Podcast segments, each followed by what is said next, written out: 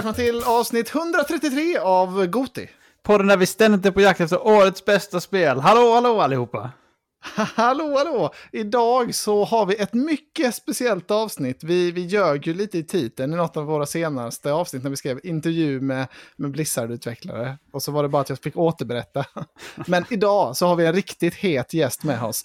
Vi har nämligen Jesper Bergman från Infinite Mana Games. Välkommen! Wow, shit. Vilken introduktion. Tackar, tackar. Ja, jag hade ju gjort massa sådana här jinglar och sånt där i vanliga fall, du vet, och applåder och sånt. Men min soundboard har jag inte med mig här tyvärr. Jag är iväg på, på sommarsemester. Så du får klara dig med ett woo från Emil. Ja, men det, det blir bra. Vem vill inte ha ett woo liksom? Vem vill inte ha ett woo, ja. Men du Jesper, ska, får jag berätta om... eh, Emil vet ju mycket väl om hur du och jag... Alltså vi har ju bara träffats en gång. Men eh, den, den storyn har, har gått varm, kan jag säga. Eller, för, eh, för jag är ju liksom klassisk gamer, så här, lite introvert. Orkar, alltså inte sådär alltid jättesugen på att träffa nya människor och sånt kanske. En Men smula här- introvert. en smula. Ja, men lite så här, oh, aha, okej, nu ska vi få någon middag här. Ja, ja, ja, det är bara att bita ihop. och sen så kommer man dit. Så bara, oj, mm, ja men eh, vi får väl se. Liksom, man håller en god face i början. Och så brukar jag alltid dra mina klassiska frågor så här. Vad tycker du om tv-spel? Och får man ett, får man ett så här, nej jag spelar inte, då, då vet man, okej, nu, är det, nu är det nästan helt kört. Och sen har jag min andra fråga, min, liksom min backup-fråga. Gillar du Formel 1? Och du, du var ju gud där på båda två. För det började då med, "Ja, jag jobbar med, jag jobbar med att utveckla tv-spel och sen var, "Ja, jag älskar Formel 1. Så, jag, så jag skrev det direkt till alla mina kompisar. Jävlar, jag är på den bästa parmiddagen jag har varit på i mitt liv. Ja, det var kul. Ja, det blir ju lite som en eh, dejt där mellan dig och mig när vi snackade och de andra inte riktigt hängde med i vår konversation. ja, man kände att man var tvungen att liksom lägga band på sig lite för att släppa in tjejerna lite. ja. Hur är din bild över detta, Emil? Minns du det tydligt? Jag minns det här tydligt att du skrev ganska snabbt också. För jag, Ja, men jag ja, kommer inte riktigt ihåg liksom hur connectionen är mellan dig och Jesper. För Jesper är ju inte, det är inte Saras kille. Det är ju Melker. Men det var någon annan connection där som jag inte kommer ihåg vad den var. Ja, så det är så att eh, Melkers eh, syster Matilda är min sambo. Ah. Eh, så det är så jag känner Sara. Och sen genom så Sara är min frus syster, så det är många Mm. steg här. Ja, verkligen. Men ingen är gladare än jag över att vi lyckades träffas där. Det var, det var jävligt trevligt och det är väldigt kul att du är med här nu idag. Mm. Ska vi inleda med några trevliga frågor direkt tycker jag? Ja, men vi tänkte väl det. Vi är ju två idioter egentligen, du och jag, Emil. Vi kan ju absolut ingenting. Vi har ju bara massa åsikter. Ge sken av att du kan. Ja, så det vore, vore ju väldigt intressant att höra. Ja, men vi kan väl börja med vad du jobbar med. Liksom, vad, vad har du ut, utbildat dig till och ja, din resa lite genom spelutvecklingen vill man ju höra. Mm, ja, men vi kan ju ta det från, från början. Eh, och eh, ja, det började ju efter gymnasiet. Så sökte jag till en eh, skola i Malmö som heter The Game Assembly. Som är en yrkeshögskola. Och eh, jag sökte Technical Art som är en av utbildningarna där. Och det är då, Mm. eh, ja, alltså utbildningen handlar ju lite om eh, mixen mellan programmering och eh, liksom grafik. Eh, så att, jag, att, jag, kan att, säga att, jag kan säga att jag försökte googla, förbereda mig lite inför den här, inför den här liksom intervjun, vad man ska kalla det. Och det var så långt jag kom. Så här, ah, Okej, technical artist, ja men det är mellan eh, de kreativa och, och det tekniska. Ja, Ja, så nu, okej. allt du berättar från med nu är ny info för mig. Ja, var- precis. men, eh, men så jag och jag eh, under plugget då gjorde mest effekter, alltså explosioner, magi, eh, Mm. saker som rör sig som inte är människor, typ så gräs när saker svajar i vinden, alltså Mhm. sånt skit. Ah, okej. Och genom att göra sånt, det gör man ofta via matte, vilket är skumt, men det, det, handlar, det är mycket sinuskurvor och trigonometri och sånt där för att, för att göra så gräs rör sig. Gud vad roligt. Eh, Ja, så det pluggade jag i ett år och sen efter det året eh, så var det internship som ingick i utbildningen och eh, då tog jag min internship på Sharkmob som är en studio i Malmö eh, som har utvecklat eh, Bloodhunt, en eh, Battle Royale eh, third person vampyrspel. Det har vi Eh, testat i podden nämligen. Ja, nämen. Ja, det har vi. Det var, jag kommer Men- ihåg att vi inte var så förstående över den där eh, mekaniken när man spanade. Eller det var någonting konstigt med det. Ja, det var mycket konstigt med det spelet. Ja. Men, ja, alltså, vi, eh, var, vi var väl försiktigt positiva, men det var väl inte någon jätteusp så för spelet kände vi väl. Nej, förutom vampyrerna då.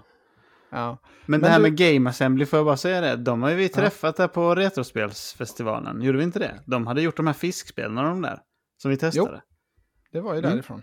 Mm. Eh, och det får man väl säga, alltså det är väl en rätt så prestigefylld skola, eller alltså svårt att komma in på. Hur, hur kom du in? Hade, arbets, har man arbetstest då, eller hur? ja, var så börjar man? Det är intervju, ett prov och portfolio som de kollar Ah, okej. på. Eh, och jag, eh, jag pluggade teknik på gymnasiet och eh, satt mycket med fri, på fritiden med eh, spelutveckling, satt i Unreal och bara lekte runt liksom. Eh, så sen så sökte jag med ett ja, ganska dåligt portfolio, men eh, jag lyckades komma in ändå. Ehm, Ja, ja och. Jag- skolan är ju rankad typ så här, eller när jag gick där var den så här alltså topp 10 i världen för spelutveckling. Så den är ju, ja det är en riktigt bra skola. Ja, det är sjukt. Det är imponerande då. Hur många elever har de där samtidigt? Vet du det? Eh, så det är, den längsta utbildningen är två år och de har typ så här fem olika utbildningar tror jag. Så att ja, jag skulle gissa på kanske 150 till 200 pers. Mm.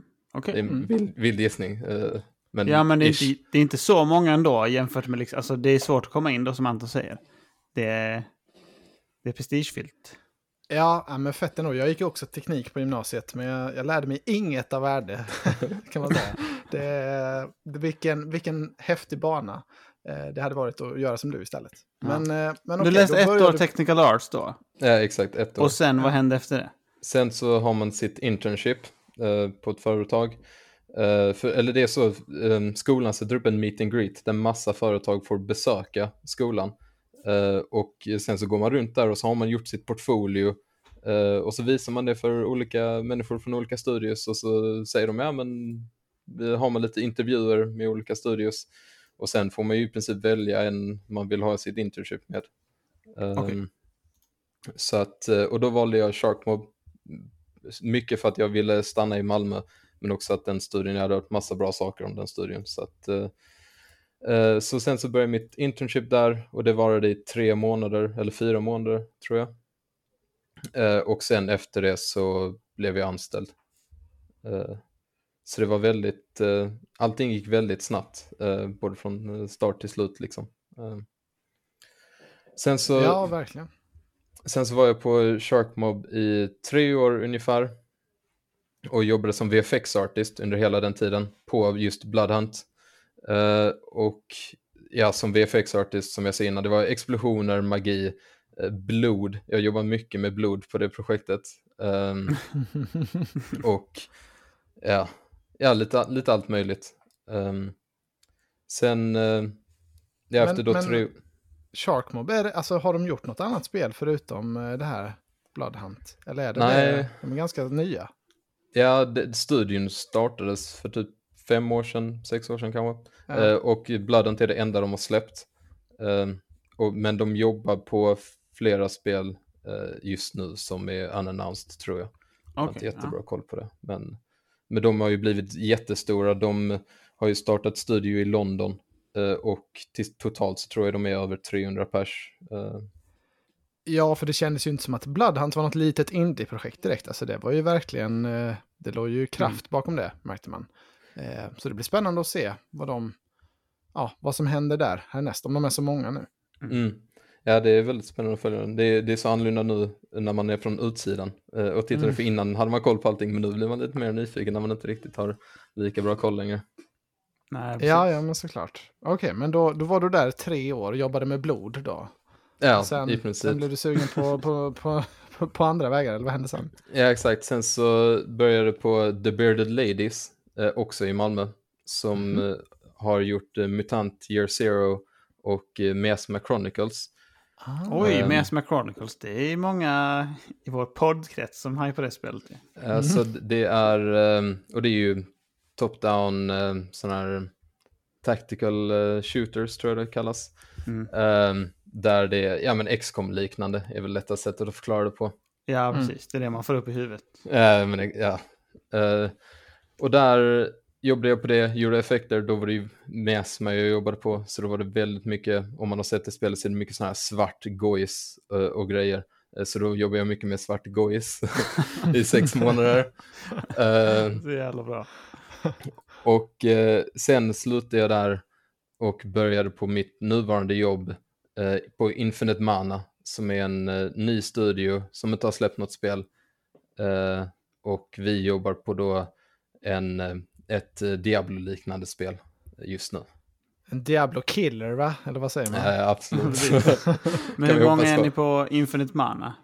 Eh, vi är 18 personer just nu, så Okej. vi är betydligt mindre. Ehm, och på Bearded Ladies var vi, jag tror runt 40 när jag slutade, så jag har sakta men säkert gått till mindre och mindre Ja. företag. Har du känt det då att du fått mer och mer ansvar och liksom bredda dig? Även om det var mycket gojs där på Bearded Lady. Men eh, hur Ja, ser ditt alltså- ansvar ut nu? Liksom, har du mer att göra än att jobba så detalj eh, med typ gräs och blod och gojs? Ja, det har blivit lite, för nu på um, Infinite Mana jobbar jag som technical artist eh, och på de förra har jag varit VFX artist. Mm. Eh, och så det har gjort att jag har fått ja, men mer ansvar och lite bredare arbetsuppgifter. Jag jobbar mycket med ehm, att se till att ehm, artists på teamet kan jobba så effektivt som möjligt. Jag ger dem verktyg så att de kan, så de istället för att eh, en eh, sten ska ta två dagar att skapa så, så Mm. blir det liksom 30 minuter. Uh, Sådana grejer. Eh, Mm. Optimerar eh, pipelines, eh, Mm. kallar vi det. Ja, Jag förstår. Alltså, nu behöver du inte säga något om ert nuvarande projekt och sånt, men jag har kollat lite här på de nya grejerna som ska komma till Unreal 5. Som är typ så här procedural generation och sånt. Alltså, jobb... det kanske du inte får säga att ni jobbar i Unreal 5 och sånt, men alltså hur, alltså, hur tänker man i ditt, liksom, i din bransch som det? Det måste ju vara jättebra grejer. Alltså generellt att sådana grejer kommer, att man kan mer fokusera på skapandet än de tekniska bitarna. Ja, alltså just vi jobbar i Unreal 5, det får vi berätta här, ganska Okej. säkert. Eh, och uh, PCGS, eller det här um, con- eh, Procedural Content Generation, som eh, mycket har kommit nu till Unreal 5, det är ju sånt som vi älskar i princip. Det är väldigt mycket en tech art slash eh, level designer-grej. Mm. Ehm, så det är ju en grej som jag eh, faktiskt bara för någon vecka sedan liksom gick igenom och skulle lära mig lite hur det fungerar, pros and cons och så vidare. Eh, Mm. Sen är det ju inget som allt, alltså Unreal de är otroligt bra på marketing.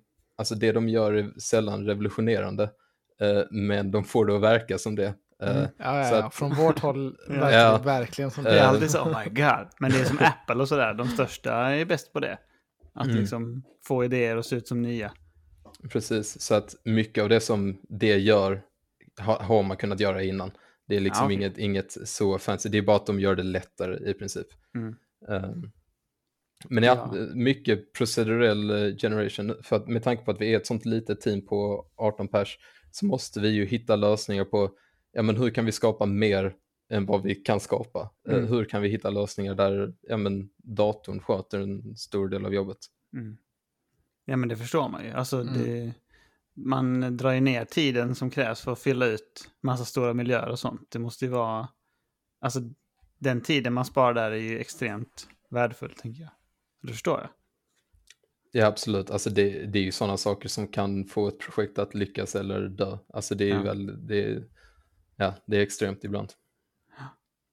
Men eh, ja, man vill egentligen fråga mycket om spelet här nu, känner man det. Men vi ska inte göra det då, om vi inte, får, vi inte ska prata om den då. Så det... Nej, men, eh, men så att jag, jag har i alla fall varit på Infinite Mana i sex månader nu. Och eh, ja, nu, nu, nu är jag här. Och Mm. Det är ju väldigt, eh, med tanke på att jag är tech artist nu som är lite annorlunda roll så är det ju otroligt spännande. Mycket, mycket man lämnar comfort zonen, men, eh, men det är ju bara kul. Mm, förstår det. jag kan, kan tänka mig det. Jag tyckte det lät så jävla spännande också, för du berättade om det, om att du har kollegor liksom, som har jobbat på Blizzard och på Avalanche och liksom på alla stora spelföretag, liksom, mer eller mindre, Mhm. lät det ju som. Så det lät ju väldigt spännande att ha så mycket insyn i olika projekt. Och ja, det, det, jag förstår att man inte kan liksom droppa för mycket detaljer, men det, det, det var en aspekt som inte jag har tänkt på så mycket, som att att när man är inne i branschen så, så vet man såklart om, om mycket andra projekt och inte bara sitt eget. Mm. Ja, precis. Alltså, jag har ju jobbat, alltså ja, men om man kollar med de 400 personer som jag har jobbat med liksom under min karriär, alltså alla de har ju historier på andra företag och har Mm. kompisar på andra ställen så att man hör ju saker från hela världen, hur det går för olika företag och sådär. Mm. Och, och ibland vet man ju inte vad som är public knowledge och vad som inte är public knowledge så att det är därför man är lite så här, ja, försiktig med vad man säger ibland. Ja. Men man förstår att det är lite förvirrande. Att man bara, ja, ja, men det här vet man ju. Det kanske alla vet eller borde veta. Mm. Eh, nej, jag tycker det är jobbigt när vi får i podden Anton, typ så här, det här är embargo på detta, eller det är NDA och sånt. Då är det så. Det ska jag komma ihåg. Och sen så sitter man och så, Ja. mm, vad var det nu igen? Fick vi säga detta? Ja, vissa, vissa är så väldigt specifika och konstiga också. Så här. Ni får inte diskutera storybeat som händer efter den här händelsen. Och, Mm. ja, ibland så man, måste man vara riktigt på, tå, på tårna. Ja men exakt, så är det. Alltså exakt det med storybeats är det. Och så brukar det vara, ibland vara spoilers tycker jag i de förklaringarna. Ja, ja. Allting som händer efter den fighten där, man bara, jaha, ska man fightas med den personen? Visste man inte? Nej. Men man förstår att de behöver vara tydliga. Men ska vi ta lite avstamp då i, för du, ni gör då en Diablo-like som du beskriver det. Är det, liksom, är det det som är din favoritgenre? Eller, eller vad var det som lockade med, med Infinite Mana? Var det liksom spelet och, och idén eller var det mer gänget som är där? Eller pitchar de det är bra eller? Jag, jag, jag skulle nog säga att det var hela paketet. Um, Mm. Diablo är ju, alltså jag, när jag var liten, jag tror så här, ja, men alltså sju år gammal, så spelade jag Diablo 2, liksom fattade ingenting, men man bara gick runt där och hade kul. Ja. Eh, och sen så ledde ju det till att jag spelade jättemycket Diablo 3 när det släpptes eh, och spelade långt efter alla de här säsongerna och allting. Eh, och sen så har jag varit hypad för Diablo 4 hur länge som helst. Eh, jag har ju också spelat alltså egentligen alla andra så här Last Epoch, Path of Exile och Mm. Wolfsen och ja, det finns ett Ja. gäng olika. Och ehm, så, så det, jag har ju alltid velat jobba på det. Och sen så är det ju också att eftersom kameran kollar uppifrån och ner så blir mitt liv som VFX-artist eller technical artist typ tusen gånger lättare. Det. Eh, för att jag, Ja. jag behöver inte längre bry mig om att saker ska kunna ses underifrån eller saker ska kunna ses liksom från andra vinklar och Mm. jag behöver inte bry mig om träden som är en kilometer bort för att de ser du inte, du kollar ju ner i marken. Ja. Ehm, så det, det, är väldigt, eh, det är väldigt lätt att jobba på sådana spel. Man kommer undan med mycket som man inte gör i, i Mm. andra sorters spel. Nej, Eh, det och- förstår man ju. Det är en bra poäng. Har man inte tänkt på. Ja, så, att, så det sparar man jättemycket tid på. Eh, sen så teamet då på Infinite Mana, eh, en av grundarna var min före detta lärare på Game Assembly. Mhm.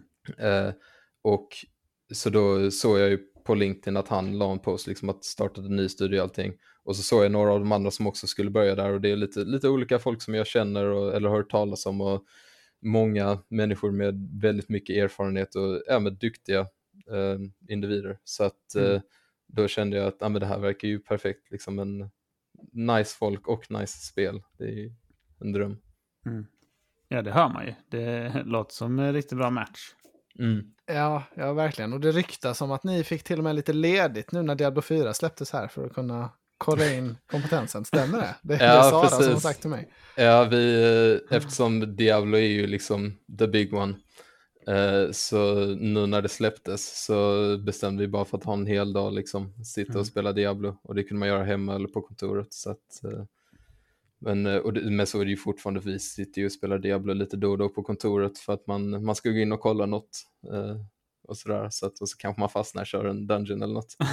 Ja, men det förstår man ju ändå. Alltså det, det är ändå liksom the game. Alltså de är ju störst liksom. Sen om man Mm. tycker de är bäst eller inte. Men de är ändå liksom det som, det som säljer och det är någon referensram liksom. Om man tycker något är bra eller inte bra. Så Mm. vill man ju kolla det. Det är, ju- förstår man ju. Ja, det är ju Så- mycket, vi kommer ju jämföras med dem alla steg av vägen sen i Mm. framtiden. Så att det är Det ju, blir ju så. det är ju viktigt att, och, och det är ju så, även om de gör saker, precis som du sa, bra eller dåligt, spelar ingen roll, vi kommer jämföras med dem, punkt liksom. Ja, Ehm, precis. Så Mm. att, eh, Och hur känner du, känner du dig mer eller mindre komfortabel med jämförelsen nu efter att ha, ha fått spela det? Alltså är du, är du, är du liksom rädd för Diablo 4 eller känner du att äh, ni kommer knäcka det? Eller hur nöjd är du liksom med Dibbe? Alltså, jag tycker ju Diablo är ett väldigt bra spel. Uh, sen så har det ju sina problem som alla andra spel. Um, och alltså det, man vill ju vara hoppfull och tro att liksom man kommer kunna komma in där, kunna knäcka det. Men det är ju, eftersom vi är ett sånt litet team så måste vi ju ha en liten annan syn på det.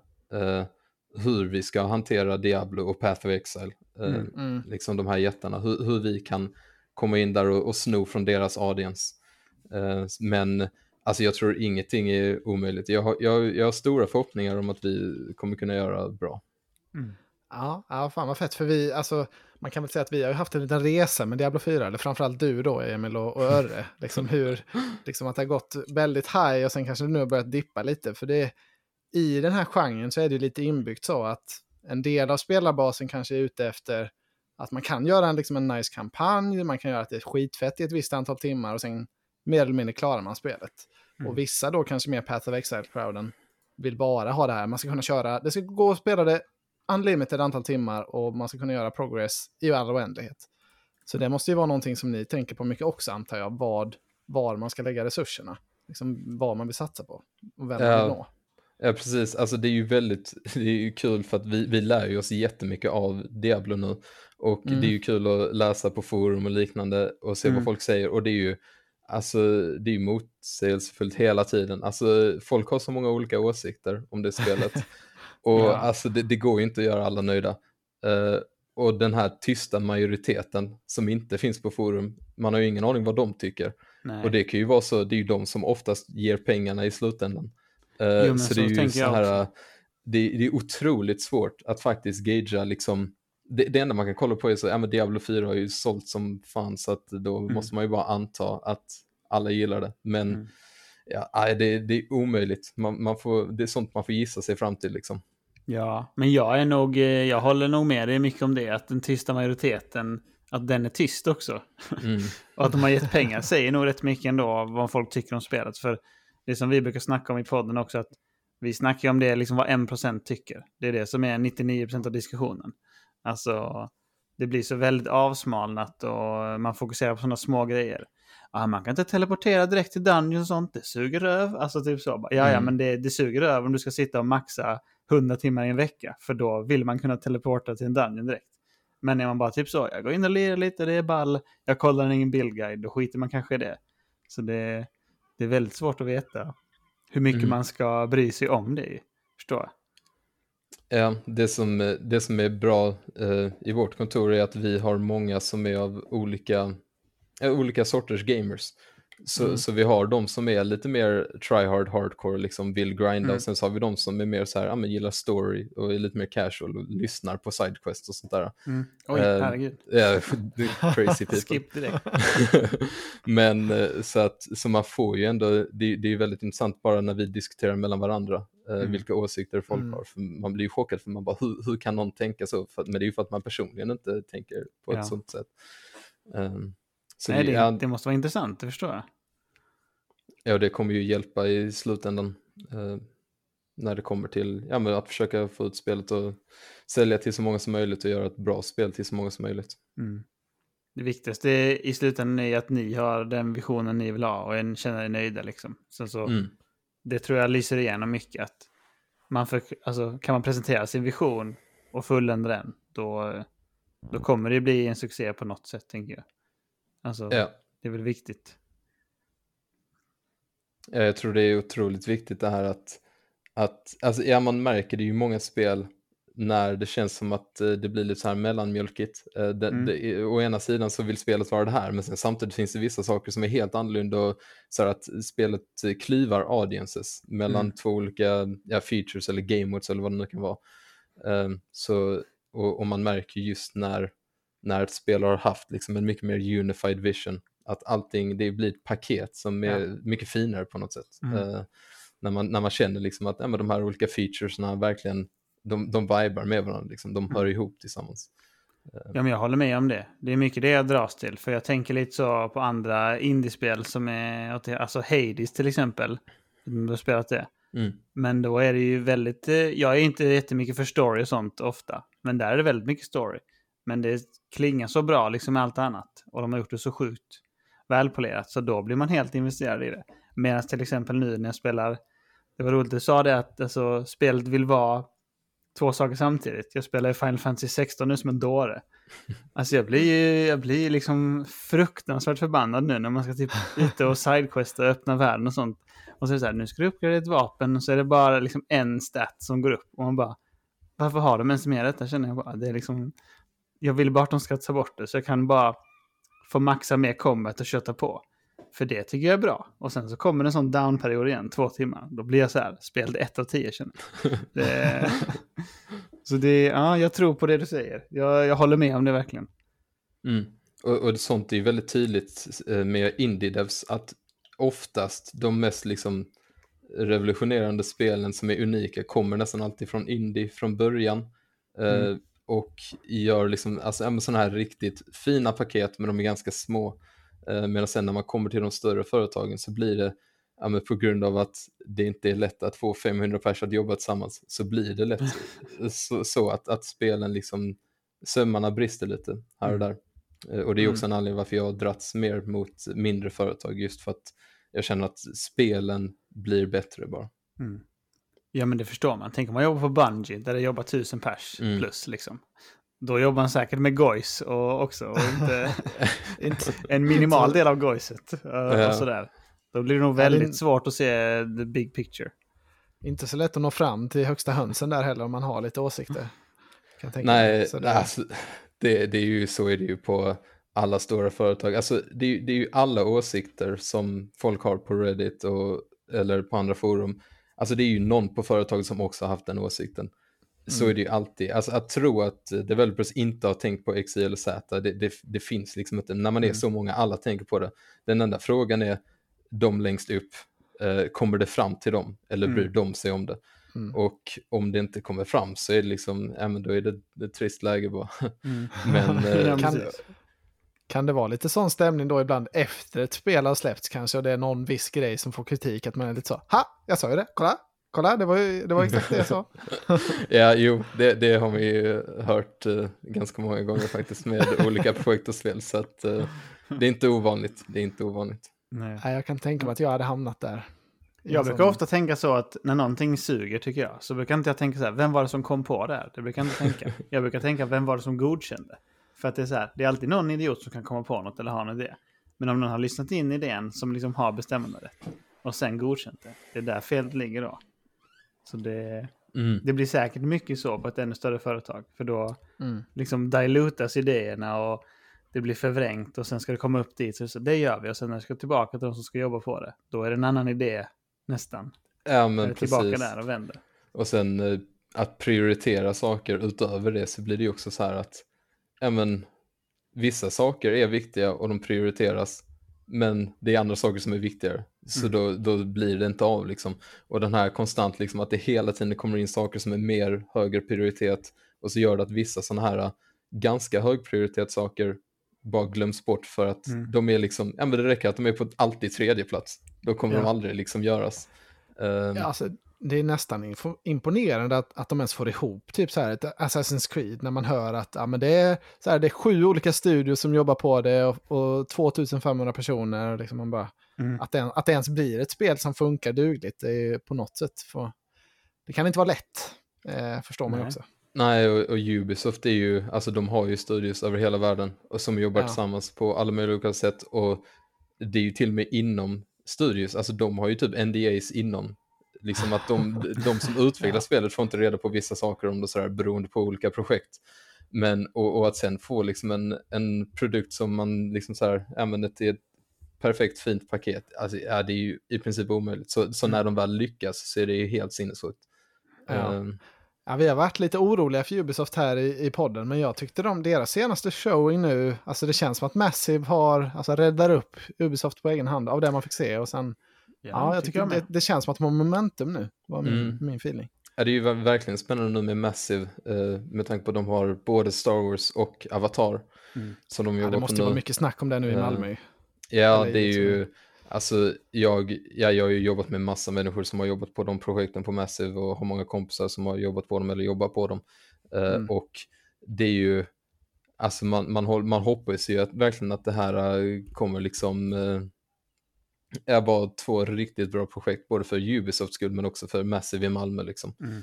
Eh, för att Malmö, vi vill ju att spelindustrin här ska vara så bra som möjligt. Eh, Ja. Ju Ja, fler ja. developers, desto bättre spel. Um, Alltså Så nailar de de här två spelen då är det ju liksom en topp 10-utvecklare i världen. Alltså Mm. om de här två blir bra. Det är, det är inte många som kan göra den här typen av AAA-spelen då. Så det, Nej. Så det Jag håller vi håller tummarna. tummarna för. Ja, precis. Ja, precis. Vi har ju Men- två kompisar som jobbar på Massive också, men de jobbar ju med annat än spelutvecklingen. Och de vill inte säga någonting heller. Så det... de har konsekvent vägrat att vara med i podden. Ja, exakt. Jag får inte säga någonting. Nej, perfekt. Nej. Ja, Men, men om, man, om jag bara får backa lite till eh, Diablo.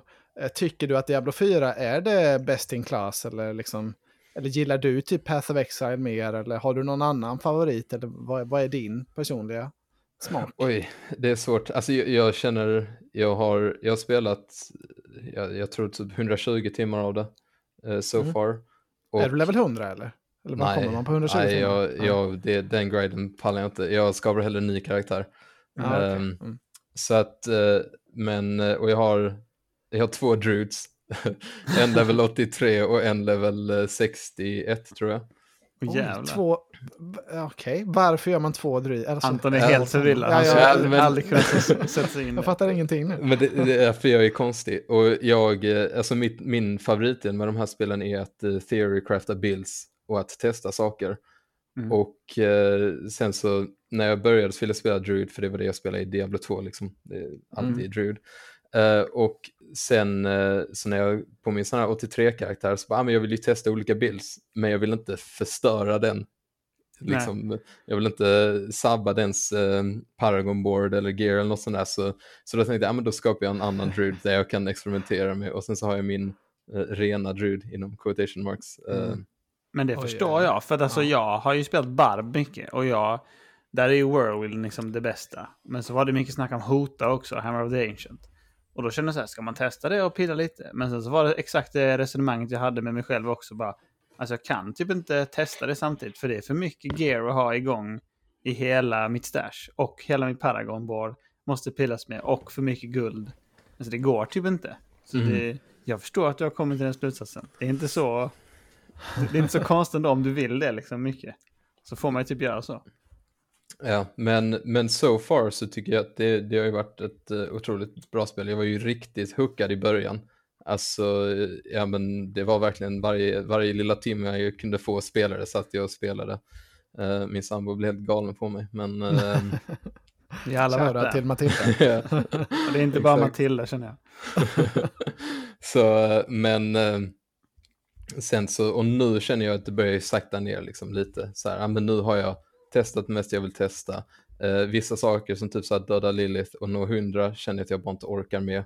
För Mm. det är lite, lite för stort hopp däremellan. Ehm, men jag skulle ju säga, alltså jag- det är så svårt, jag, jag kan inte riktigt skapa en åsikt om det, för jag känner att jag inte testat det tillräckligt. Eh, vilket känns sjukt när man har spelat så mycket. Men eh, jag, jag har ju spelat absolut mest Diablo 3. Och på något sätt så tycker jag att det finns vissa grejer som Diablo 3 gör bättre än Diablo 4. Eh, som gör att jag känner att liksom, ja, men Diablo 3 är typ den bästa ARPG någonsin. Men jag tror Diablo 4 kommer, alltså med, ge det lite tid så kommer den, eh, ja, jag, jag, jag tror Diablo 4 har så mycket potential att det kan verkligen slå ut alla andra. Men sen kommer det bli otroligt spännande att se vad Path of Exile 2 kommer med. Om, Mm. om de, för det finns Mm. många saker som de pillar med nu också som är väldigt intressanta. Så att, alltså ja, det, det, det är en väldigt eh, intressant tid för ARPGs just nu. Det är ju Exile Con eh, typ en vecka efter de har släppt säsong 1 på Diablo eh, 4. Mm. Så då kommer vi kanske få se lite mer där. Vad de har i görningen. Ja, Ja. du har ju inte spelat Path of Exile så mycket Anton. Vi har ju däremot spelat en jävla massa Diablo 3. Mm. Torchlight är ju min eh, liksom, gamla älskling annars också inom, inom genren. Ettan och tvåan har jag kört väldigt mycket. Mm. Men annars eh, är det ju mest Diablo för min del. Mm. Path Jag har hört... Ja, förlåt. Ja, det. alltså, när jag hör om Path of Exile så är det så här, ja, det, det här kommer jag aldrig spela. Alltså, det låter, låter absolut inte som något för mig.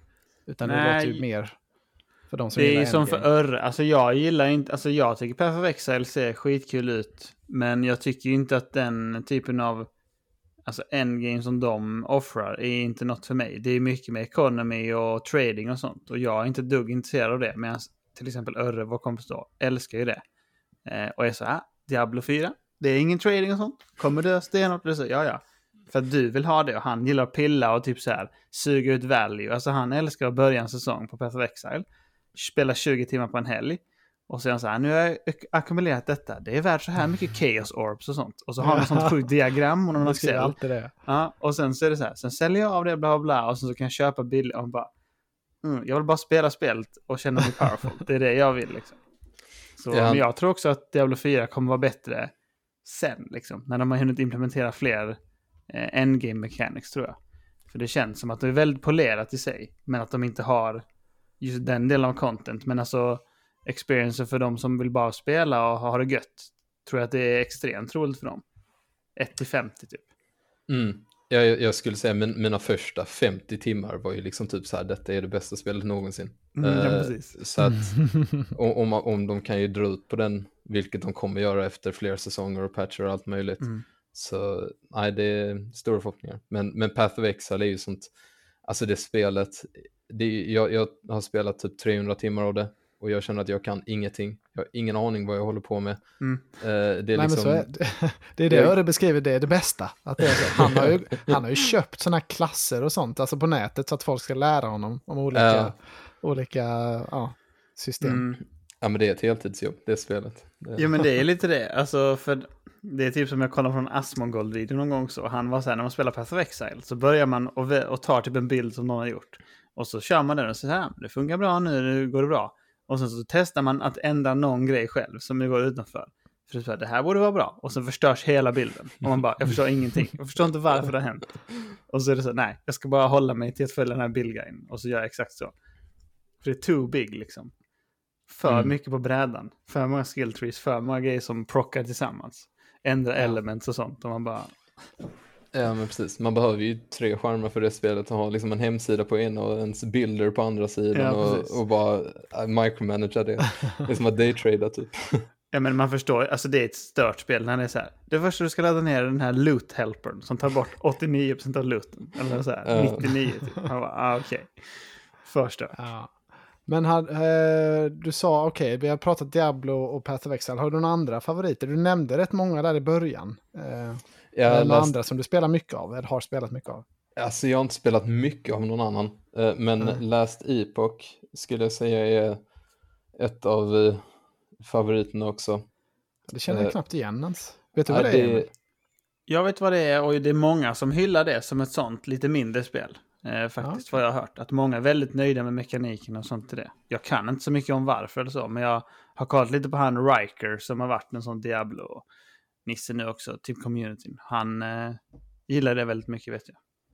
Ja, det, det, de har ju varit i development, jag tror det är fortfarande early access, men jag eh, så här kickstartade det, eh, typ när jag gick i gymnasiet, alltså för typ så här, jag vet inte, åtta år sedan eller något. Eh, och så har de utvecklat det spelet för fullt.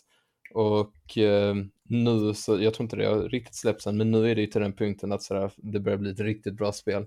Det känns som att det är så många saker de gör så mycket bättre än de andra RPG'n. Eh, Men sen så har de också vissa saker som jag tycker är mycket sämre. Så det är ju lite, lite, jag har haft svårt att fastna för det. Men, men jag kan fatta varför det har fått så mycket hyllning, för de gör vissa saker otroligt snyggt. Ja, det är Mm, spännande. Ja, spännande. Det, har jag, det måste jag spana in. Jag, ett spel som jag har varit sugen på, jag vet inte om det är exakt samma genre, men det är det här V-Rising. Som är, Mm. det är väl också svenskt utvecklat.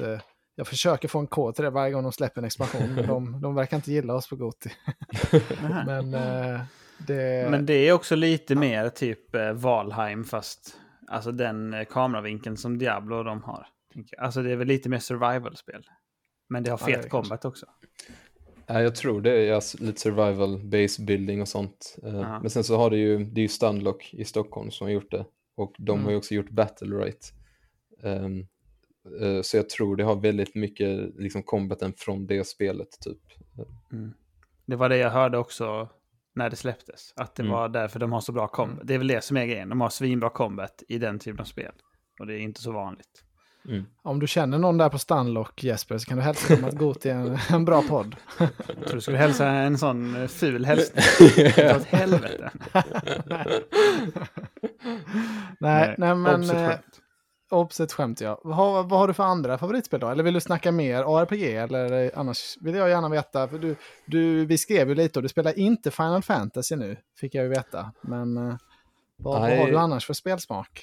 Så jag är, jag vet inte om det här är konstigt, men jag har hört från många att det är konstigt, men jag spelar typ i princip bara multiplayer-spel. Eh, och sen så spelar jag väldigt få spel med väldigt mycket av dem. Eh, jag är extremt dålig på variety. Mm. Alltså oftast blir det att jag väljer ett spel och ser det det enda jag spelar under en viss period liksom. Mm. Eh, och vissa mer än andra. Men några av spelen som jag har spelat mest eh, är, jag, jag har alltid älskat Mobas. Eh, så Dota har jag spelat väldigt mycket. Heroes of New Earth, eh, Åh. Hon spelar jag väldigt mycket. Eh, och eh, sen så spelar jag väldigt mycket Paragon, det är från eh, Epic Games som dog.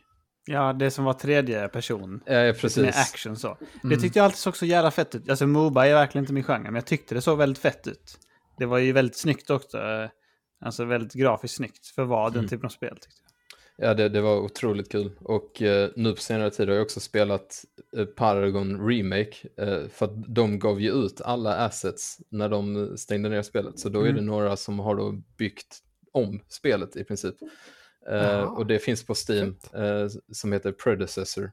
Så det har jag Mm. också kört eh, ganska mycket på senare tid. Jag har Ehm, faktiskt kollat på YouTube.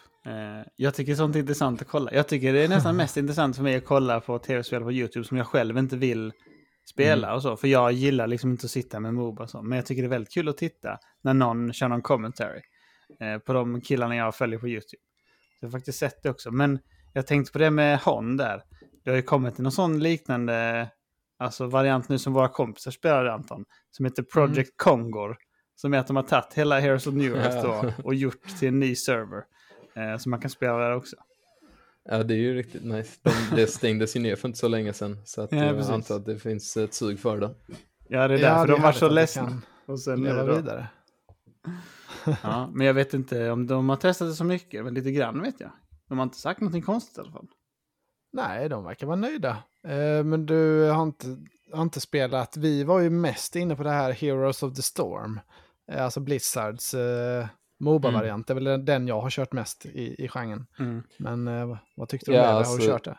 Jo, jag, jag har spelat en, jag, kanske typ 100 timmar ändå. Eh, Så, eh, Knappt provat det. ja. Mm. Men, men det var länge sedan, alltså det var ganska tidigt, så jag kommer inte ihåg så mycket. Men jag tyckte det var väldigt kul, men jag kommer ihåg att jag störde mig på att jag, alltså att man inte kunde NV5 i, i princip, att man var tvungen att liksom lita på sitt lag. Ehm, och jag Mm. gillar när man ibland kan NV5 eller bli liksom Mm. 5V-nad. Ta över helt liksom. Ja, men precis. Ja, jag fattar. Ja. Nej, det är väldigt klassstyrt där. Alltså det är väldigt mycket med en meta också, minns jag det som. Jag vet inte, jag har också 100 timmar plus är det lätt. Och jag kände också det att det var alltid mycket så här, ja, den här healen måste man ha och så ska det vara en och så måste man Mm. ha han för han kan stanna och sånt. Så nu kör man Rhaegar på heal för han kör sån, healar upp allt. Eller uh, Uther var med sin stunlock ett tag. Det är mycket sånt i det spelet. Så det, Ja. mm, Jag kommer ihåg när alltså, man kunde sitta i draft och så picka någon en hero som man bara sådär, men den här kommer suga liksom, nu är Mm. det kört, nu förlorar vi typ. Precis, det var typ så. De här fem Ja. måste man ha. Alltså, jag körde väldigt mycket han. Vad hette han? Han som går in i stealth och slashar runt. Eh, från Starcraft, Var det inte ja, Illidan? precis. Nej. Nej, från Eh, Starcraft ja. något på A tror jag, Ja, Ja, men jag kommer inte ihåg. ja. Han var riktigt god i alla fall. Han var riktigt OP ett tag. Man kastade ut två sådana bollar. Smällde dem sönder. ja Men, nej, det, eh, var, det var fett i alla fall. Ja, det, så, så Mobas har ju, ja, de, de sitter nära hjärtat. Det skulle jag väl säga är min andra favoritgenre då efter Diablo-spelen. Eh, Du spelar inte LOL då eller? Nej, det har jag, eh, eller jag har ju spelat det eh, länge sedan. gjorde Ett par hundra account. timmar bara eller? Nej men eh, nej, Ja, men typ så här 30 timmar kanske. Eh, och det, nej, jag fastnade aldrig för det. Ehm, men det var också mycket för att min vängrupp som jag hade spelade Dota och Hon. Så då blev det att jag kom aldrig in i det för att vi spelade ju Dota och Hon tillsammans. Mm. Liksom. Eh, Det känns som att det ofta är antingen eller på Dota Mm. och LOL. Alltså, man gillar det ena eller andra. Jo, men Mm. lite så. Jag har försökt gilla League, men jag, jag har svårt för jag känner alltid att nej, men Dota är bättre. Du får inte säga till Otto och Anton, han får inte lyssna på detta. Han är en riktig. LOL-man. Han, eh, han sliter sig aldrig från den där LOL. Det är det enda som gäller. Han spelar lite PSM ibland. Ja, jo, nej men det kan hända. Men hur är det med, ja du spelar inte så mycket. Har du några konsoler eller sådär? Eller kör du bara på datorn? Eller hur? Jag, eh, jag har ett Playstation 5 eh, som jag använder alldeles för lite. eh, jag, spelar, jag köpte det och, eh, tänkte, och fick med Ragnarok, God of War Ragnarok. Så tänkte jag, fan nu ska jag sätta mig ner och spela ett single player-spel. Mm. Mm. Eh, för det senaste sånt jag gjorde var Skyrim, eh, liksom för 10 plus år sedan. Ehm, jävlar. eh, men alltså jag tror jag kom typ 20 minuter in och sen så vill jag inte längre så jag stängde av. Oj, är det så? Fan, Ja, och jag, jag, ja, det är helt sinnessjukt. Eh, och sen slutade det med att jag istället kollade på YouTube och gick igenom hela spelet när någon annan spelade för att få Mm. reda på lore och story och sånt där. Jag kände jag orkar inte spela det så det var typ sådär, någon nio timmar YouTube-video som jag kollade på. Ja, ja, det är lite som du Emil. Det, Ja, men jag, jag känner igen väldigt det- mycket Jespers beteende. För jag var ju en, alltså jag var ju exakt som du innan Jesper. När jag, alltså typ, ja i alla fall i så här sju års tid så spelade jag bara Mm. multiplayer. Jag var, när jag var ung så var det bara single player. Sen i sju års tid så var det bara PC och multiplayer. Och bara maxa sånt. Mycket ARPG, mycket Battle Royale var det, mycket Apex och sånt. Eh, och sen så bara nu har jag gått över lite mer single player. Men det sitter ju fortfarande i den här liksom koncentrationssvårigheten. Det blir mycket så. Jag måste trycka skip nu. Fast jag tycker liksom så här, det här verkar fett. Det är så skip-knappen så nära alltid. För att jag kan liksom inte sitta bara still Men och det- vänta. Jag vill spela. Mm. det måste ju vara ännu värre att kolla på YouTube då. då. Eller då kan man skippa hela videon i YouTube kanske. Men eh, Men då är det en annan grej. Då är det mer så här, nu ska jag ta det lugnt och kolla på något. Det är inte, Mm, samma, det är inte samma boxar som tickas. nej, för mig är det så, alltså det är så långt borta från min världsbild att, man, alltså, att titta på ett spel så. Det, Mm. Men det är kul att man gillar olika. Jag titt, hade ju ändå en period när jag kollade på Twitch en del. Mest Hearthstone och lite CS och sådär. Men jag har, jag har tappat det nu. Men YouTube har aldrig varit, har aldrig varit någon stor konsument av spelinnehåll. Nej, du drar ner plattformen. Det är helt. Nej, jag är riktig YouTube-galning. Så jag, jag köper det till 100%. Det blir mycket gaming där också på YouTube. Det finns så Mm. mycket gott att titta på. ja, men våran senaste kärlek i podden kan man väl säga är ju det här med Souls-like spel eller de här lite svårare. Men då antar jag att du inte kör det så mycket heller då, för de är ju ofta single player. Ja, och, och jag känner jag, jag lider verkligen av det för att jag, jag hör alla berätta för mig hur bra de är. Och hur Ja. jag måste spela dem. Och jag känner, och jag försökte spela Dark Souls en gång, Dark Souls 3. Och det, men det var likadant där, 20 minuter in, sen så jag bara, varför gör jag det här? Jag vill, liksom, jag vill hoppa in i Dota och köra mot andra spelare liksom. Eh, så, och och jag, jag, jag, jag känner, någon gång i mitt liv ska jag ta mig igenom dem. Men, eh, för, för jag, jag känner verkligen att jag missar något. Jag får typ FOMO fast jag gör inget åt det. Eh, Nej. så att, nej, jag, Nej, är det det, spännande. Ja, jag, hade, jag hade velat vara lika hypad som, eh, som alla andra är för de här spelen. Det, det verkar kul. Ja, hur, hur är det när man jobbar som spelutvecklare? Alltså, har, har du liksom en riktigt biffig dator som, som eh, jobbet bjuder på? Eller liksom, har du köpt en egen, har du byggt ihop en egen dator? Eller vad, vad lirar du på? Vad har du för? Jag, jag kör ju mest Paket. på min dator och det var, jag är ju, jag orkar inte bygga mina egna datorer, mest för jag är lat, men jag köper ju via Inet så har de sådana här man kan bygga ihop. Ja, Eh, och det är ju något som jag har gjort ett par gånger. Eh, och då köper man ju en dyr dator, det blir ju oftast alltså, så här, närmare 30 000 när man köper en ny dator. Ska man ändå köpa så? Ja. Ja, men exakt. Och sen så sitter jag med mina, ja, mina tre skärmar och eh, kör på det liksom. ja, du hade kunnat bonda bra med, med Örre då som är med ibland i den här podden. Det, Ja. Ni låter som att ni är väldigt samma uppfattningar om gaming. Ja, men just det Mm. där med också att man knappt har hunnit testa det. När man är 100 timmar in. Det är också något som han säger mycket. Det är, Ja, ja. det är så jävla kul. Ja, nej men man, eh, man vet ju att det är så mycket som man inte vet, basically. Mm. Ehm, så att, ja, men, men jag tror en stor anledning, alltså det är ju det när jag jobbar på i, alltså Unreal, det kräver ju väldigt mycket av datorn. Och det är ju också en extra liten motivation att men om jag skaffar en bättre dator så kommer det vara lättare när jag utvecklar. Mm. För att eh, på, Mm. på min förra data så kunde det vara att ja, men jag ville göra något, sen så skulle det ta, alltså men det tog fem minuter för datorn att tugga innan det blir klart liksom. Men sen om jag då köper en ny så tar det en minut, ja, men då, Mm. det är ju sjuk timesaver liksom. Så det är Ja, mycket ja. sånt också. Ja, det förstår man ju. Då är Ja, det bara så. Det, ska unna dig. det känner jag med podden nu också, Anton. Alltså, jag brukar säga så här till Malin när jag håller på. Typ bara, ah, jag ska förbereda inför podden. Så är det typ så här, jag ska pilla med någon sån streaminggrej eller någon sån någon cloud-grej eller någonting. Så. Men det är ju också det. Alltså det är ju min hobby nu och vi håller på med detta. Alltså, det blir mer som att det är så här, mm, har ett syfte. Det är inte bara för att jag tycker det är ball. Eh, Nej, nej, nej, nej, så är det ju. så det är samma med datorn liksom. Jag behöver den här 30 000 kronors datorn. För det hjälper mig också i jobbet. Ja. Ja, men det är kul. Och om man liksom får, får blicka framåt, eh, vilket, alltså, nu är ju Dib, eller Diablo 4 släppt. Vilket spel, alltså vad, vad ser du fram emot? Eller har, har du något sånt? Hypar du spel fortfarande? Eh, även att du är inne i branschen själv. Vad är nästa stora tunga som du är sugen på? Ja, nästa stora. Alltså oftast är det ju, jag är oftast mer hypad för uppdateringar inom spel än, Ah, eh, okej. än spelen i sig. Men jag skulle ju säga Path of Exile eh, 2 är nog det, det nästa stora eh, som jag eh, börjar bli hypad för. Men, eh, men nu så är jag, som sagt, nu, jag är fortfarande ganska inne i Diablo så att det kommer nog ta ett tag innan jag kan börja tänka på, på andra spel. Mm. Kommer ni köra säsong ett? Eller eh, kan jag fråga dig också, Emil? Och det, eh, vad har ni för, det är väl nästa vecka det börjar? Ja, jag tror det börjar 20 på Mm. fredagen där och eh, det är min sista dag sen är jag sommarledig så att eh, jag kommer nog spela väldigt mycket. Whoops. Ja, bra Oops. timing. Eh, jag kommer också testa det. Sen så tror jag inte att jag kommer pumpa in så mycket timmar. Det beror på lite vad vi... Vad känslan säger. Jag är så jävla sugen på att testa lite andra spel också när jag är fast här i Final Fantasy.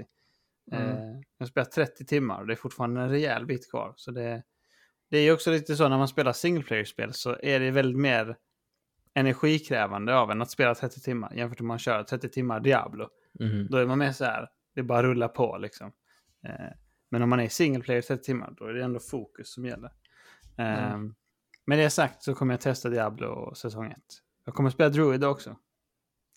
Eh, jag är sugen på.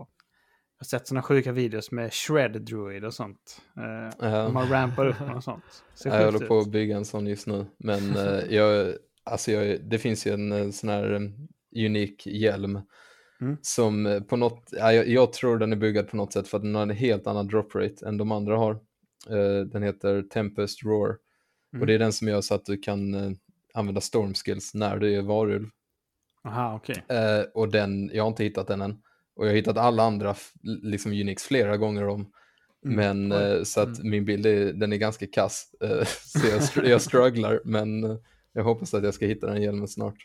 Ja, men det ska vara olika drop rates på Unixen. Men det är framförallt de här eh, extremt sjuka som bara Ja, några, de- några kineser har hittat. Ja, ja men de, de som är löjligt, ja men det, är ju, jag, ja, jag, jag tror ju att enda anledningen att de har gjort dem är ju, de har gjort dem så rare nu bara för att de ska kunna sänka, alltså ninja sänka rarityn och sen så när folk faktiskt börjar få dem så kommer då, folk bli sjukt glada för de tror att de har jättetur.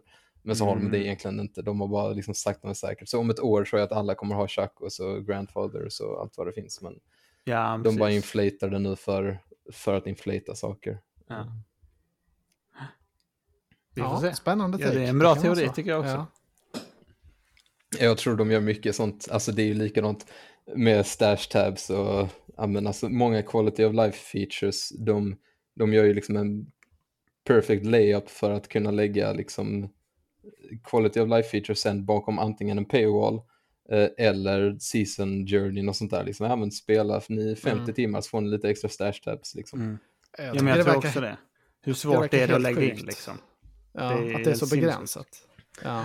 Ja, ja, i och för sig stash tabs är ju också inte heller så lätt som man tror för att det man glömmer bort är ju att för alla spelare stash tabs så alltså då kommer ju ett item kunna populera den Och det betyder ju att det itemet måste finnas på servern. Så om det skulle vara så att de ger alla plötsligt dubbla stash tabs, ja men då kommer dubbla serverkostnaden för inventory-biten. Eh, Ah, vilket eh, potentiellt kan leda till, ja med tanke på att de har så många spelare, sen så har de ju mycket pengar också. Så att, ja, man kan ju säga att då får de ju betala mer, men, men det blir ju dyrare för dem att faktiskt lägga till mer stash tabs. Eh, Mm. Ja, spännande aspekt. Det är perfekt. Det är sådana här små nuggets som är perfekt Mhm. att få. Har Sånt man som vi aldrig inte tänkt- kan här. Nej, precis. Aldrig tänkt på. Ja, det är ju mycket sånt eh, osynliga saker inom Mm. game dev eh, som man, alltså ja, det är omöjligt att veta om det om man inte vet det. Eh, liksom just för att, för allting finns ju på någon server på ett eller annat sätt för att se till så att folk inte kan fuska. Eh, Mm. och det gör så att de måste betala för den kostnaden där allting ligger i. Och vi har ju diskuterat det med vårt spel så här, ja men hur stora inventories kan vi ha? Liksom, vad, vad är en rimlig gräns och hur mycket kan vi spara här, hur mycket kan vi spara där och så vidare. För det, det är för oss andra, eftersom vi är mycket mindre så är det ju liksom viktiga pengar som det handlar om. Mm. Så då kan det ju vara liksom, ja men om vi skulle vi säga att vi drar ner på vissa grejer så gör det så att det kommer bli billigare för oss att hålla spelet uppe.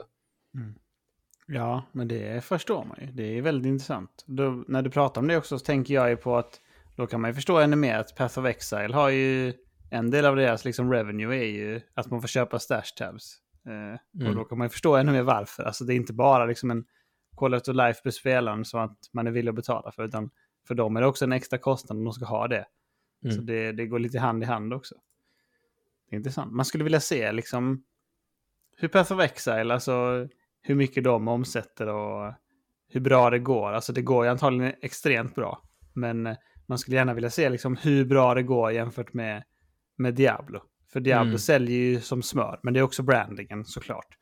Eh, men det hade varit väldigt intressant, för det är väldigt olika revenue models där. Liksom. Mm.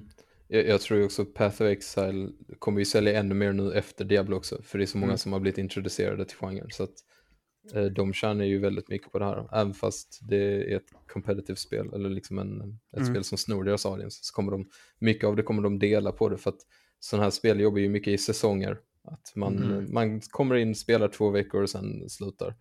Eh, och det kan de ju alla dela på så länge de bara planerar rätt i princip. Mm, ja, precis. Tar ni två veckor där så tar vi. Det är det vi alltid säger att Indycar och F1 borde göra, men det fattar de ju tydligen inte. Nej. Det är en grej. Nej, nej, precis. Eh, ja, men jävligt mycket intressant här. Har du något eh, mer kul skvaller eller något du vill bjuda på Jesper? Eller eh, något annat du vill prata om? Ja, eller har du några frågor Emil? Jag har inte Nej, jag har, inget, jag har ställt det som jag tycker är intressant Ja. att prata om. Men det, det är Ja. Jesper får ta upp någonting om han vill.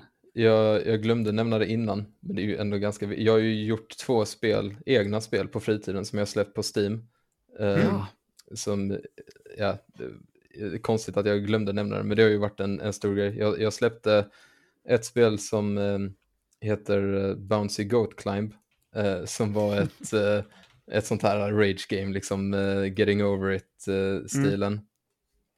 Eh, och när jag gjorde det så mitt, jag, jag ville göra ett enkelt spel för att se ja, men hur är det att faktiskt släppa ett spel på Steam. Liksom? Vad, vad måste man göra? Eh, och då upptäckte jag ju att, alltså, att utveckla det spelet tog mig kanske en månad. Men att faktiskt släppa det på Steam och liksom få ut det tog ju liksom så här ett halvår. Eh, Oj, för det, ja, för det, det är så mycket det är så mycket man måste göra för Steam för att de ska vara nöjda. Det är så mycket de måste liksom gå igenom och approva. Det är så många, alltså man måste fylla i massa formler av det ena och det andra. Och så har de så massa requirements på du behöver göra det där, det där och det måste finnas vissa accessibility features och det måste finnas liksom, alltså att göra settings till ett spel, typ bara så här, ah, men du kan ändra resolutionen av spelet. Det tog liksom längre tid än att göra min karaktär som studsar runt i det spelet. Ah, Ehm, okej. Så, så det är ju många, eh, jag upptäckte ju att det var ju sjukt mycket inom spelutveckling som jag aldrig pillat med som är så här, ja det är ju hemskt, alltså UI generellt sett Mm. är hemskt, det tar otroligt lång tid. Eh, och så tror man att det ska vara så lätt för att man bara, ja men du klickar på lite knappar liksom, vad, vad är problemet? Ja, men det, det kan bli ruskigt komplicerat, speciellt med controllers, för då har du ingen mus längre, då måste ju saker vara kopplade på ett nät på något sätt.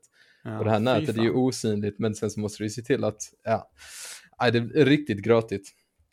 Får man Men- bara plugga spelet lite mer? Jag kollar här på Steams eh, sida. Det har ju för fan mestadels positiva recensioner och 307 användare. Eh, Mm. Och jag kollade, det ser extremt ball ut. Det är, det är riktigt trevlig artstyle och så. Mycket härliga färger. Och så ska man bouncea runt som en sån jet. Ja, ja, det är riktigt frustrerande. Eh, Ja, så, ser. men men det, det var kul att jobba på. Eh, jag tror i slutändan så lyckades jag, för det är ju ett sånt här, ja, getting over ett speedrun-spel. Mm. Eh, och i slutändan tror jag jag, när jag testade spel, klarade jag det på typ så här, ja men fem minuter. Men man såg ju folk online som det tog fem timmar för att spela igenom det. Och då kände jag bara så, hur orkar ni? Det är, liksom, det är inte värt det. Fy fan. Ja, Men- jag, har ju, jag har ju tänkt sen vi träffades att jag skulle prova ditt, ditt andra spel, ditt, ditt senaste spel som du har släppt. Ja, jag har lite dåligt samvete nu här att jag inte har gjort det än, men jag, jag måste köpa det här nu. men Spell Defender heter ju det. Du, det Ja, är väl, eh, berätta lite mer om det. Så det är ett spel som jag jobbade på, alltså, eller jag hade funderat på det ganska länge. Och idén från det kom egentligen från, eh, från Dota, sån här um, ability draft, att man kan välja olika krafter från alla olika heroes i hela spelet, fast göra liksom en karaktär som har det. Så då att man kan mixa and matcha, liksom att jag kan ta uh, Q-abilityn från den där heron, men W från den andra och skapa sin egna nya hero liksom. Mm. Eh, och då började jag jobba på det och sen så släpptes Vampire Survivors och det blev hot shit. Eh, och sen så började jag sno lite saker från Vampire Survivors, liksom saker jag gillade, saker jag inte gillade. Och sen så ja, slängde jag ihop en, eh, en Survivors-like av det. Mm, jag kollar på det nu också. Det ser skitnice ut. Det är ju inte en autoshooter som de spelar utan man siktar själv och sådär. Eller? Ja, precis. Så den, den största skillnaden är att det är third person och att du siktar själv. Men man kan klicka i så att allting sköts automatiskt. Alltså så alla spells autoaktiveras och alla abilities autoaktiveras. Mm, Men okej. man kan också göra det manuellt om man vill med liksom QWE eller whatever. Mm. Eh, så det, det jobbade jag på väldigt länge, släppte det, eh, var otroligt stolt över att jag släppte det och sen så orkar jag inte jobba på det mer. Eh, för att det, ja, alltså det är ju som att ha två jobb. Jag jobbar ju på ett, ett spel på jobbet, sen så när jag kommer hem och jobbar på ett annat spel, det blir liksom Mm. lite too much. Brände ut Mm. mig där lite. Det förstår man ju. Alltså det ser ju riktigt polished ut. Det ser ju ut som det flowar nice. Lite, det är lite Minecraftigt så här i, i animationen och karaktärerna och sånt tycker jag. Ja, precis. Jag, jag, jag tänkte ju, jag ville ju göra det lätt för mig själv, så jag, eh, jag sa bara, nej men allting ska vara alltså, blockigt, fyrkantigt. Mm. Eh, Så jag tror alla effekter i hela det spelet, alltså sådär isattackerna, jordattackerna, eldattackerna, allting, det är bara fyrkanter eh, Mm. som flyger liksom.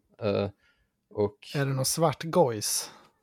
Det är faktiskt svart gojs i det spelet också, men det är fyrkantigt svart gojs. Jag ser det, det blev sådana svarta gojs som flög fram här nu. Men eh, för då gör det ju så att eh, jag kunde ju skapa en ny ability liksom på en dag istället för att jag behövde spendera liksom en vecka med effekter. Ja. Ja. Men vet, vet du hur det funkar med Steam Deck? Är du insatt i det på något sätt och optimera för hur det går till? Eller har du tittat någonting på det? Ja, alltså, jag har inget Steam Deck själv, men jag har ju sett att andra har spelat mitt spel med Steam Deck. Ehm, och det finns ju vissa saker för att sånt är också krångligt, för när, när man utvecklar spel så eh, man har liksom en controller setup, men olika controllers är ju olika. Men i Unreal-motorn som jag använder för att bygga spelen så, så är det liksom en universal controller setup. Så det kan vara så att liksom när det kommer till keybinding, att sätta upp sådana saker och att eh, få vissa settings och sånt fungera på Steam Deck. Eh, ingen aning om det fungerar. Eh, för att så, sånt kan vara väldigt annorlunda. Alltså när man utvecklar till PC, Xbox, Playstation, man Mm. gör ju liksom ett unikt spel för alla de tre olika för att ja, men i, i den ena bilden, liksom på Xbox händer den här buggen, men inte Mm. på Playstation. Och på Playstation så funkar inte den här grejen, men på PC funkar den. Mm. Mm. Så det är ju ett sånt, alltså det, man kan ju hamna i liksom hell där, att bara, alltså du vet, så bara försöka jaga problem som, och det största är ju när, när de, ja men det händer inte på min dator. Så hur vet jag om jag har fixat det? Ja det vet man inte, man måste ju skapa bilden, deploya den till Playstation liksom, Mm. och sen testa det där. Och det kan ju ta en dag eller längre på vissa företag. Så då kan det vara att man gör ändringar men sen måste vänta lång tid innan man ens kan se om det har gjort något. Ja. Det låter som ett helvete. Mm. Ja. Man förstår ju Ja. att om man jobbar på sådana multiplattformsspel att man har väldigt många anställda bara därför. För att det behövs testningen, feedback, Mm. tillbaka, skicka runt alla olika bilder och sånt. Ja, men precis. Fortnite är ju ett, ett mirakel. Typ. Det är ett sånt Mm. Spel som jag, jag, det är helt sinnessjukt att det existerar. Och Mm. att det finns på mobil och, liksom, och PC och att de har så många settings och att det liksom, det täcker hela spektrumet, allt i ett Mm. spel. Eh, Det är Ja, jag tycker det otroligt att de har lyckats. Ja, och det är inte det att det finns på mobil nu heller. Alltså det fanns ju på mobil typ när vi spelade det, ju 2018 eller 2019. Mm. Mm. jag tyckte det var otroligt imponerande då att de hade crossplay så tidigt. Och det, fu- alltså exakt samma spel funkade helt perfekt. Mm. Mm. nu ser man ju fler och fler stora mobilspel, men Fortnite var ju banbrytande, verkligen. Ja, de, Ja. de gjorde ju sjuka saker med Unreal som gjorde att de lyckades liksom få ner det till en mobil. Och Ja. eh, jag, jag har lyssnat på några sådana tekniska talks när de pratar om det och det är ju, ja, det är ju otroligt mycket jobb för att få det att bara fungera på mobilen. Det är liksom, det är ju nästan som att bygga om spelet från grunden. Eh, Mm. Ja, Ja, ja. det förstår man. Alltså, ja, det är jävligt imponerande. Det är... Men de är också bland de bästa i världen. Så jag menar, Ja, ja, och de äger, alltså de har ju motorn. De, precis, det är deras motor. ja. eh, de har koll på den som ingen annan. Men det är Ja, rätt jag sjukt ska- ändå tycker jag, för alltså hur deras resa vart Epic. För jag menar när man var yngre så var det liksom, de hade ju Unreal och så gjorde de lite så här Gears och de hade gjort Unreal Tournament och sånt. Mm. Och sen så bara, nej vi är typ så, ingen hör av oss nu, nu gör vi bara liksom lite motor så här, rippidu. Och sen så bara, ja vi har släppt det här Fortnite nu, multiplayer-läge. Ja okej, det blev det största någonsin, nu har vi insane med cash. Mm. Okej, Ja. whoops.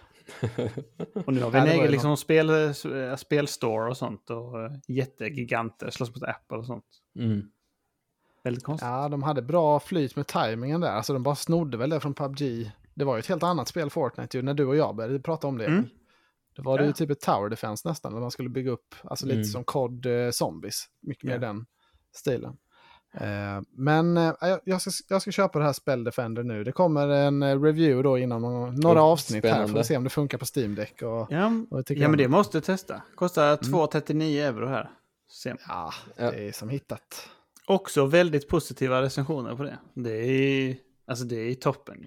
Alltså även om det är många kompisar kanske, men ändå. Det är ju väldigt kul. Mm. Ja, Ja, det är ju bra väldigt ut. kul. Men jag tänker inte det är fel att liksom bara göra det liksom så här. För jag menar, en sån artstyle, det kan ofta liksom dra mer också.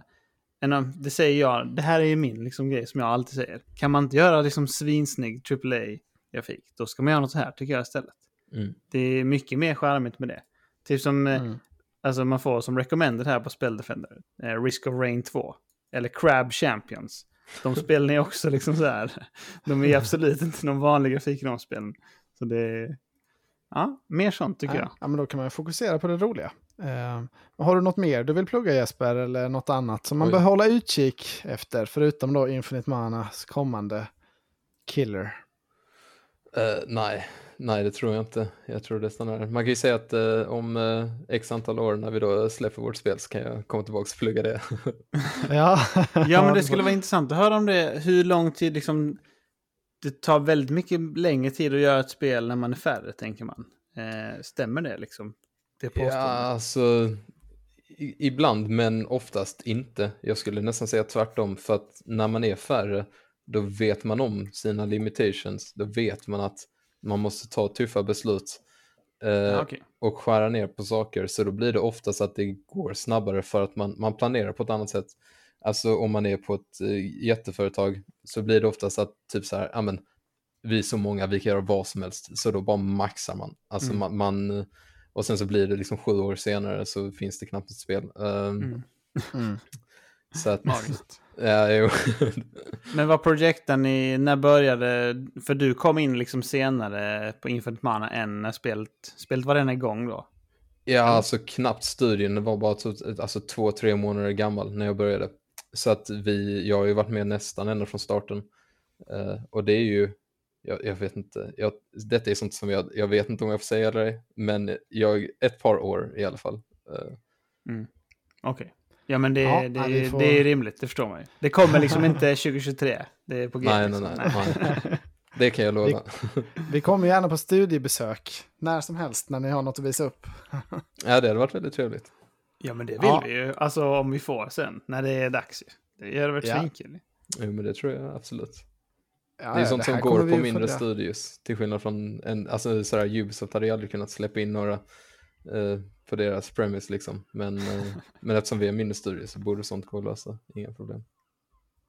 Ja, Det det var, det var ett det. jävligt, ja, precis. Det var ett jävligt kul att ha det här. Och vi kommer ju definitivt hålla stenkoll på, på den här utvecklingen. Ehm, och ja, vi kanske får ta in det igen när Path of Exile 2 kommer. Hör dina tankar då. Ja, precis. är...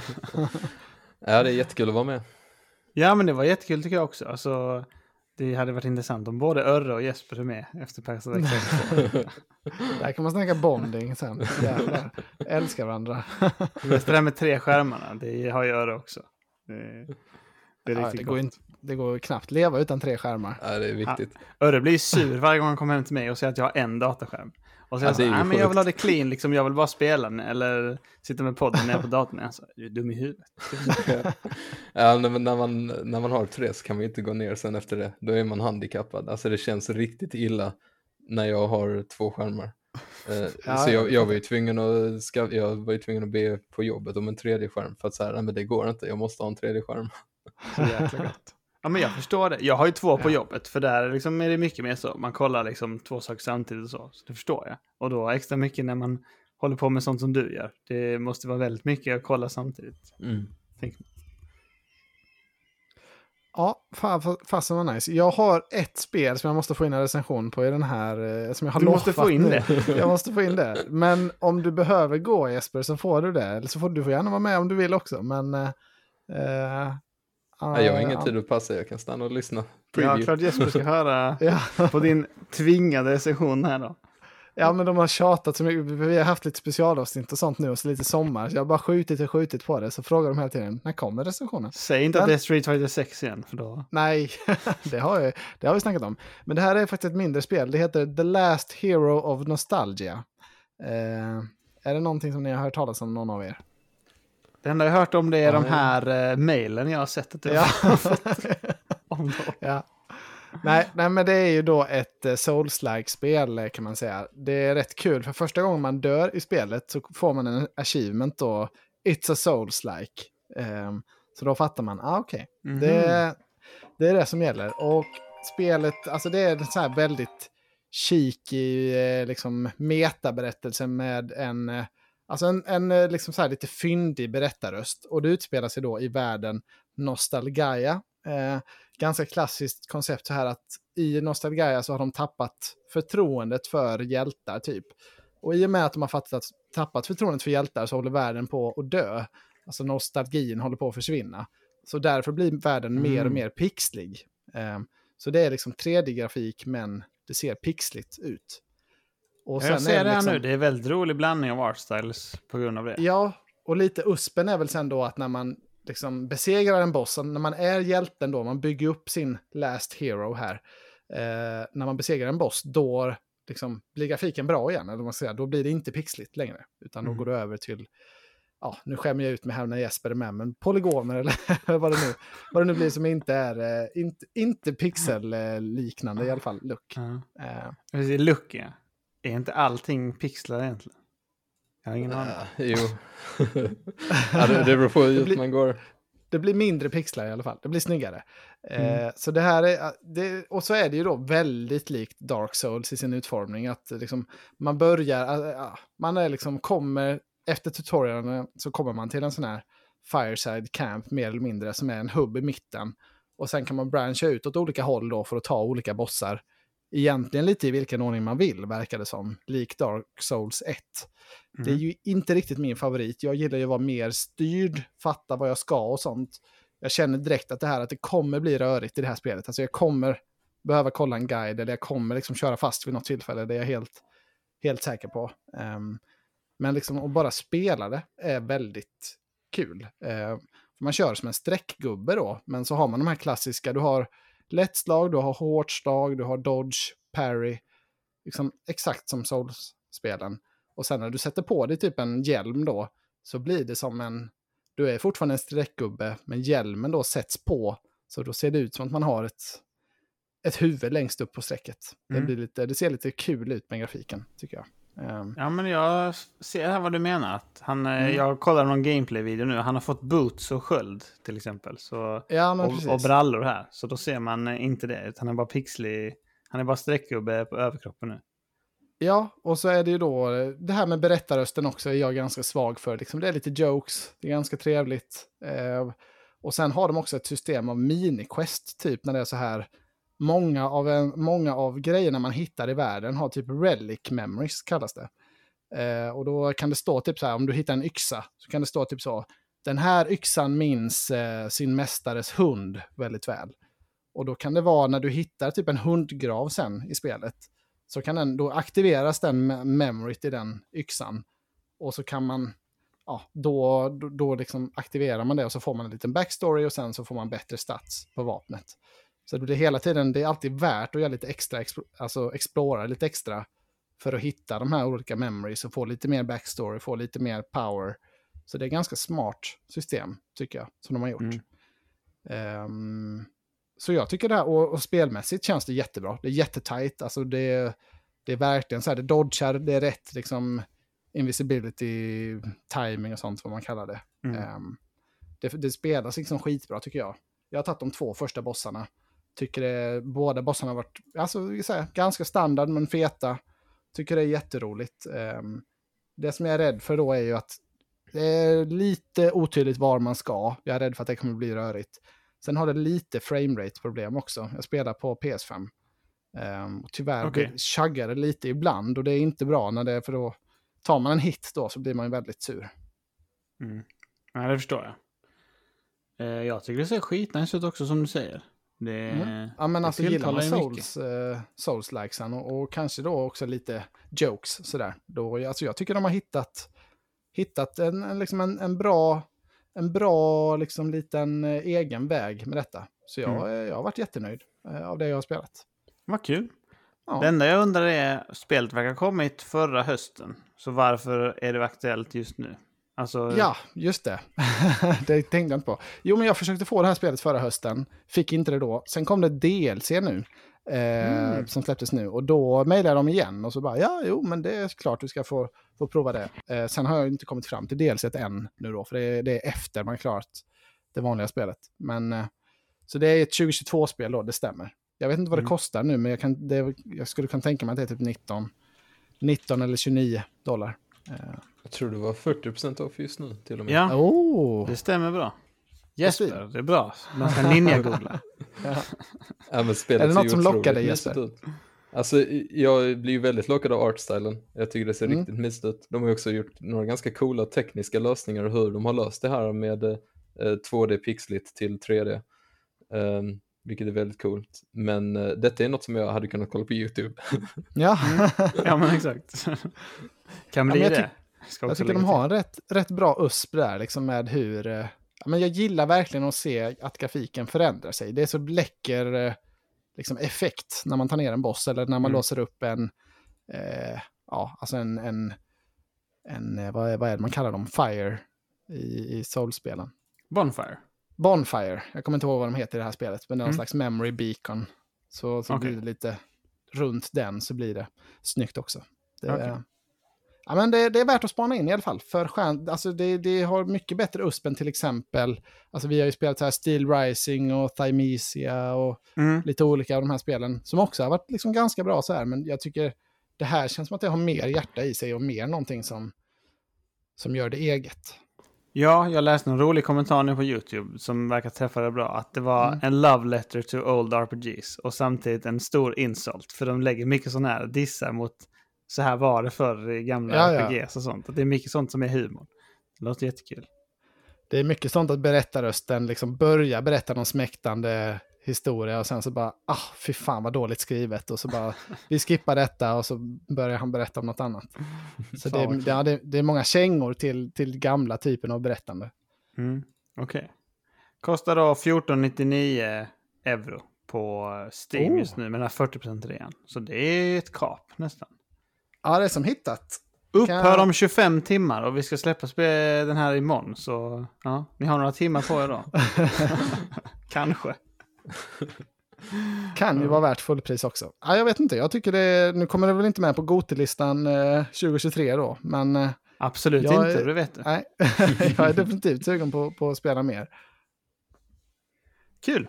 Då, Mm, det var det. eh, Nu har jag uppfyllt min, mina krav här. Nu, ska, nu kan jag mejla tillbaka till henne. Duktig. Jag har sett spammen i mejlen. Det är det som är så kul. Ja. Ja, Nej, men vi eh, nu är jag jätteglada att du var med Jesper. Så eh, vi tänkte väl avrunda där om det inte var någonting annat, eller Anton? Ja, nej, jag har ingenting mer. Vill du avrunda med någonting Jesper? Eh, nej, det var väldigt kul att vara med. Uh, alltid kul att snacka spel och spelutveckling. Mm. Ja, Ja, men det var sjukt intressant. Eh, och Spell Defender ska man då köpa också. På Steam. det ska, Väldigt med värt. fördel ska man köpa det ja. Får jag, en sista, jag kom faktiskt på en fråga här nu. Det har ju, vi har ju fått nyheter idag om att Activision eh, Blizzard-affären går nog igenom. Att Microsoft Mm. liksom troligtvis köper upp dem. Är det någonting som ni snackar om eller har du någon åsikt kring det? Eller är det inte riktigt i, i, i din genre kanske? Alltså vi, vi snackar ju om det. Jag har en gammal kollega som jobbar på Blizzard just nu. Ja. Och han är ju väldigt glad över det. Ehm, och jag tror att det är bra för de som jobbar där. Däremot vet jag inte hur bra det är för spelindustrin i helhet. Eh, så att man får ju vänta och se eh, ja, vad de kommer göra helt enkelt. Men jag tror det kan vara bra för spelen och det kan vara bra för de som jobbar där. Eh, men jag vet inte hur bra det kommer vara för ja, men, industrin i helhet. Nej. Vi får se. Jag och Anton är väldigt hypade generellt för vi gillar ju den här stora uppköpsgrejen. Men jag håller med dig i grund och botten om det att det skulle kunna vara dåligt också för spelarna. Men eh, det är svårt att veta vad industrin går om tio Mm. år. Liksom. Ja, de har ju lovat Mm. kod nu till Playstation i tio år till exempel. Och kod på Switch också har de lovat. Eh, det är svårt att veta liksom så här, om tio år sedan. Vad är vi ens då? Har vi ens konsoler? Alltså vad, Mm. vad gör vi? Ja, ja. Nej, det, men jag ty, alltså det jag tycker känns mest lovande med det här, det är att nu blir det lite mer press kanske igen på, på Playstation. För de är, alltså de är ju rätt så förkrossande överlägsna fortfarande just nu. Och då, är liksom, men nu kanske de känner att ah, men vi, kan nog, vi måste ta fram vårt eget Call of Duty nu. Eller vad liksom, nu, måste vi, nu måste vi köpa egna här. Marathon, starta upp menar du? Ja, men typ så. så det, jag tippar ju på att det kommer leda till att Sony kommer ta i mer. Och det borde ju leda till bättre spel. Men Mm. man vet ju inte. Hoppas. Ja, det är spännande. Ja, det är spännande. Eh, du menar alltså att Xbox showing här nu vid Summer Games Fest och det inte sopade mattan så att Playstation, som du, men- du förespår Anton, eller?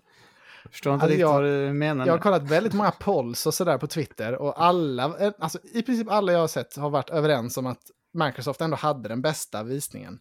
Men sen var det, det var ju liksom inte så stora gradskillnader som jag hade hoppats på. Eh, Nej, det jag ju- håller med dig Anton. Jag tycker också Microsoft var bättre. Men det var mycket för att, jag vet inte, jag värderar inte högt när det kommer så här Fable Vibe Reveal. Som är så här, jaha, okej. Det, Det säger var gameplay ingenting. dock, säger de ju. Eller Is in gameplay? Is gameplay? Ja, det var det säkert. Men att de har kört det på någon sån 4090 och sen så kommer det ut och så säger nej, vi fick downgrada allt. Sorry. Eh, vi får se. Ja, hur är, hur är det för dig Jesper att se liksom trailers och sånt där? Tänker man direkt på sådär, oh, så det här har de fuskat med, eller det, så här kommer det inte se ut? Och, eller hur, hur är det Ja. liksom utvecklar, speciellt Ja, du som alltså, då så- artist? Så är det ju alltid. Alltså det, det är ju det som är, det är ju lite tragiskt men det publishers vill höra är ju liksom, ja, men, att de vill att man ska verkligen maxa spelet eh, när man ska visa något. Eh, Så Ja. de, de vill ju att ja, men man ska pusha lite hårdare. Det, det är ju extremt ofta eh, reveals eller liknande är alltså 100% scriptade. Att typ det, det, det är, de säger att de visar gameplay men det är liksom 100% scriptad gameplay. Det, är, det är liksom, allting är fake i princip. Eh, och sånt, det, ja, det, det, det är väldigt lätt hänt. Eh, likadant med performance-grejer, att typ så här, ja men de drar ju max settings, de har liksom raytracing på, de ser till att ha kameravinklarna i precis rätt eh, vinklar och så vidare och så vidare för att, för att göra det, det vackraste finast liksom. Mm. Men, eh, och det, jag tror det är något som alltid kommer hända. Man får alltid ta det med en nypa salt, Ja. sådana saker. Det, det får vi nog leva med. Ja, jag tror lite så. Och det är synd tycker jag. Eh, Men så är det. Ja, men det förstår man Alltså ja, man förstår ju det också. Det är det som är... Men så gör de ju i Final Fantasy nu också, att de så här stora feta bossfighterna de har, där märker man att de har lagt mer effort. De är liksom is- insane häftiga. Och är alltid typ 60 FPS, 60 FPS locked in.